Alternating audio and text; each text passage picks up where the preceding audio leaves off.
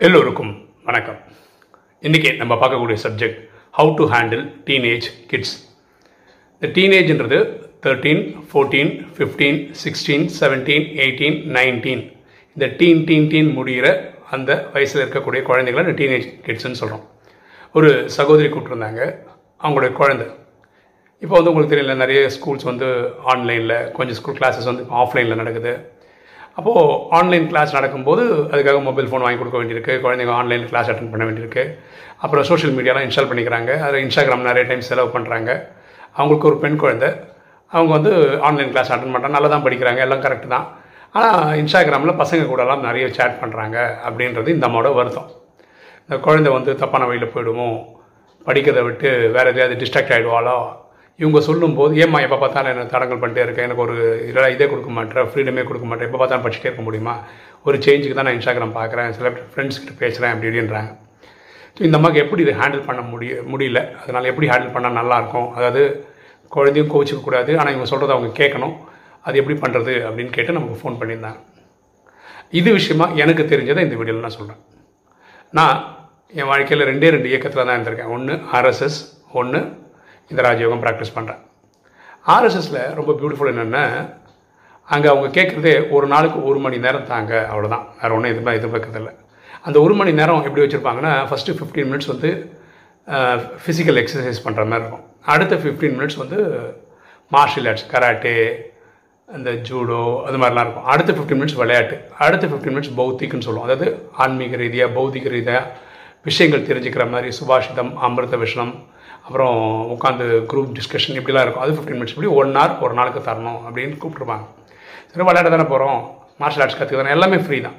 இப்படி போக போக போக போகனாவோட லைஃப்பில் நமக்கு ஒரு டிசிப்ளின் வந்துடும் நீங்கள் பார்த்தீங்கன்னா கடந்த அஞ்சு வருஷமாக நான் யூடியூப் வீடியோ போடுறேன்னா டெய்லி எழுது கரெக்டாக போடுறதுக்கு இதெல்லாம் எங்கேருந்து வந்ததுன்னா நான் ஆர்எஸ்எஸோட ட்ரைனிங்லேருந்து வந்தது. ஆரம்பிக்கும் அப்படி சொல்லலையே. ஒரு நாளுக்கு ஒன் ஹவர் கொடுங்க அப்படின்னாங்க அப்புறம் இதே இயக்கத்தை சேர்ந்தவர் தான் அடல் பிஹாரி வாஜ்பாய் நம்மளுடைய முன்னாள் பிரைம் மினிஸ்டர் இன்றைக்கி பிரைம் மினிஸ்டர் நரேந்திர மோடி. அவரும் ஆர்எஸ்எஸ் சேர்ந்தவர் தான். இன்றைக்கெல்லாம் பதினெட்டு மணி நேரம் நாட்டுக்கு கொடுக்குறாருன்னா அது நாட்டு மேலே இருக்கிற பற்று. ஓகேவா ஸோ தேசபக்தி வளர்க்குறது தான் ஆர்எஸ்எஸோடது இது ஒரு சாப்டர் இதே ராஜயோகம் வந்தோம்னு வச்சுக்கோங்களேன் பரமாத்மா ரொம்ப சிம்பிளாக சொல்லுவார் நீங்கள் வந்து மன்மனாபாவம் பண்ணுங்கள் தன்னை ஆத்மானு புரிஞ்சு தந்தையாக சிவன் நினைவு செய்யுங்க. ஒரு செகண்ட் எடுத்துக்கோங்க ஆத்மானு புரிஞ்சுக்கோங்க கனெக்ட் பண்ணுங்கள் பரவாயில்ல ரொம்ப ஈஸியாக இருக்கே. ஆத்மானு புரிஞ்சு நான் நினைவு பண்ணோட தானே அப்போ ஸ்லோவாக வாணி படிக்க ஆரம்பிக்கும் போது அந்த நான் வாணின்றது நாலு பக்கத்துக்கான ஸ்டடி மெட்டீரியல். அதில் என்ன சொல்லுவார்? நீங்கள் அமிர்த வேலையில் என்னை கனெக்ட் பண்ணுங்கள் நாலு நாலு முக்காலுக்கு என்னை கனெக்ட் பண்ணிட்டு வந்துடுங்க உலகமே அப்போ தூங்கிட்டு இருக்கோம். நீங்களும் நானும் ஒன்றா பேசலாம். நான் உங்கள் பெட்ரூமுக்கே வரேன். நம்ம பேசிக்கலாம் அப்படின்னு இது நல்லா இருக்கே. நாலு நாலு முக்கால். அப்படி பண்ண ஆரம்பித்தோம் அப்புறம் ஒரு நாளுக்கு டிராஃபிக் கண்ட்ரோல் அப்படின்னு சொல்லிட்டு இருக்குது ஒரு மூணு நிமிஷம் பாடல். ஏழு டைம் வரும். ஒரு ஒரு ஒரு நாளில். ஏழு மூணு இருபத்தொன்று ஓகே இருபத்தொன்று பிறவிக்கு வர்றதுக்காக இந்த பாடல் அப்பப்போ கேட்கணும் அப்படின்னு. பாட்டு கேட்குறதானே பண்ணி பார்க்கலாம். அப்படின்னு. சாப்பாடு சமைக்கும்போது என்னை நினைவு பண்ணி சமைங்கன்னு வரும் சாப்பிடும்போது என்னை நினைவு பண்ணி சாப்பிடுங்கன்னு வரும் குளிக்கும்போது என்னை நினைவு பண்ணி குளிங்கன்னு வரும் செய்யும்போது கர்ம இது பண்ணும்போது யோகம் பண்ணும்போது கர்ம யோகம்னு நம்ம ஒரு வேலை பண்ணுறோம் அந்த வேலை பண்ணிகிட்டே இருக்கும்போது இரவு நினைவு பண்ணிட்டே பண்ணுங்கள் தூங்க போகிறதுக்கு முன்னாடி அப்டேட் பண்ணுங்கள் இப்படி சொல்லி சொல்லி சொல்லி சொல்லி என்ன ஆச்சுன்னா இருபத்தி நாலு மணி நேரம் அவருக்கு நினைக்க வைக்கிற மாதிரி நம்மளை கொண்டு போயிட்டார்.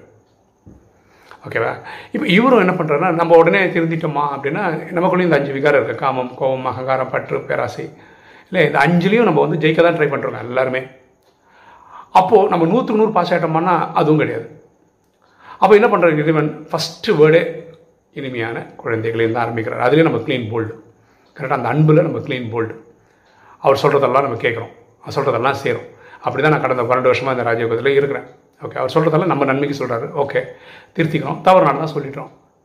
ஓகேவா இதுதான் இந்த அம்மா அவங்க குழந்தைக்கும் பண்ண வேண்டியது. அப்படின்னா என்ன? நேரம் கொடுக்க ஆரம்பிக்கணும்.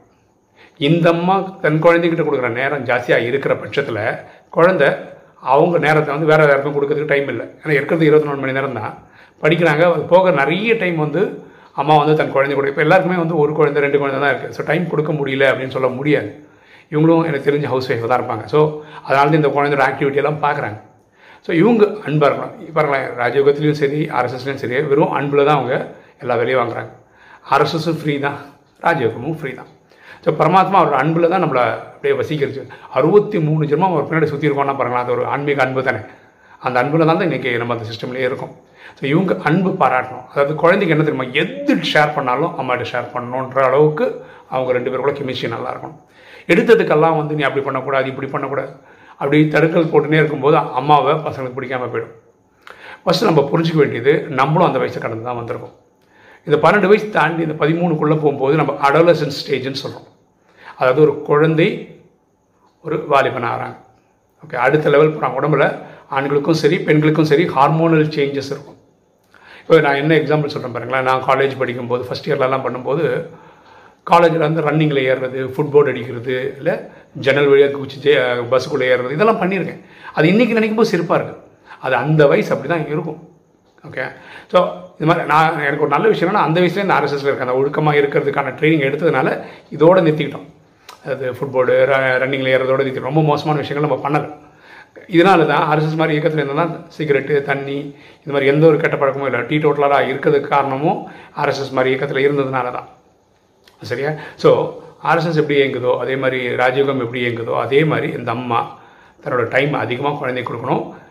அம்மா சொல்கிறதெல்லாம் குழந்தையோட நன்மைக்கு தான் அப்படின்னு புரிஞ்சுக்கிறது நல்லது. அது நம்ம வளர்ந்த வாழ்க்கை இப்போ குழந்தைங்க வளர்கிற வாழ்க்கை வேறு.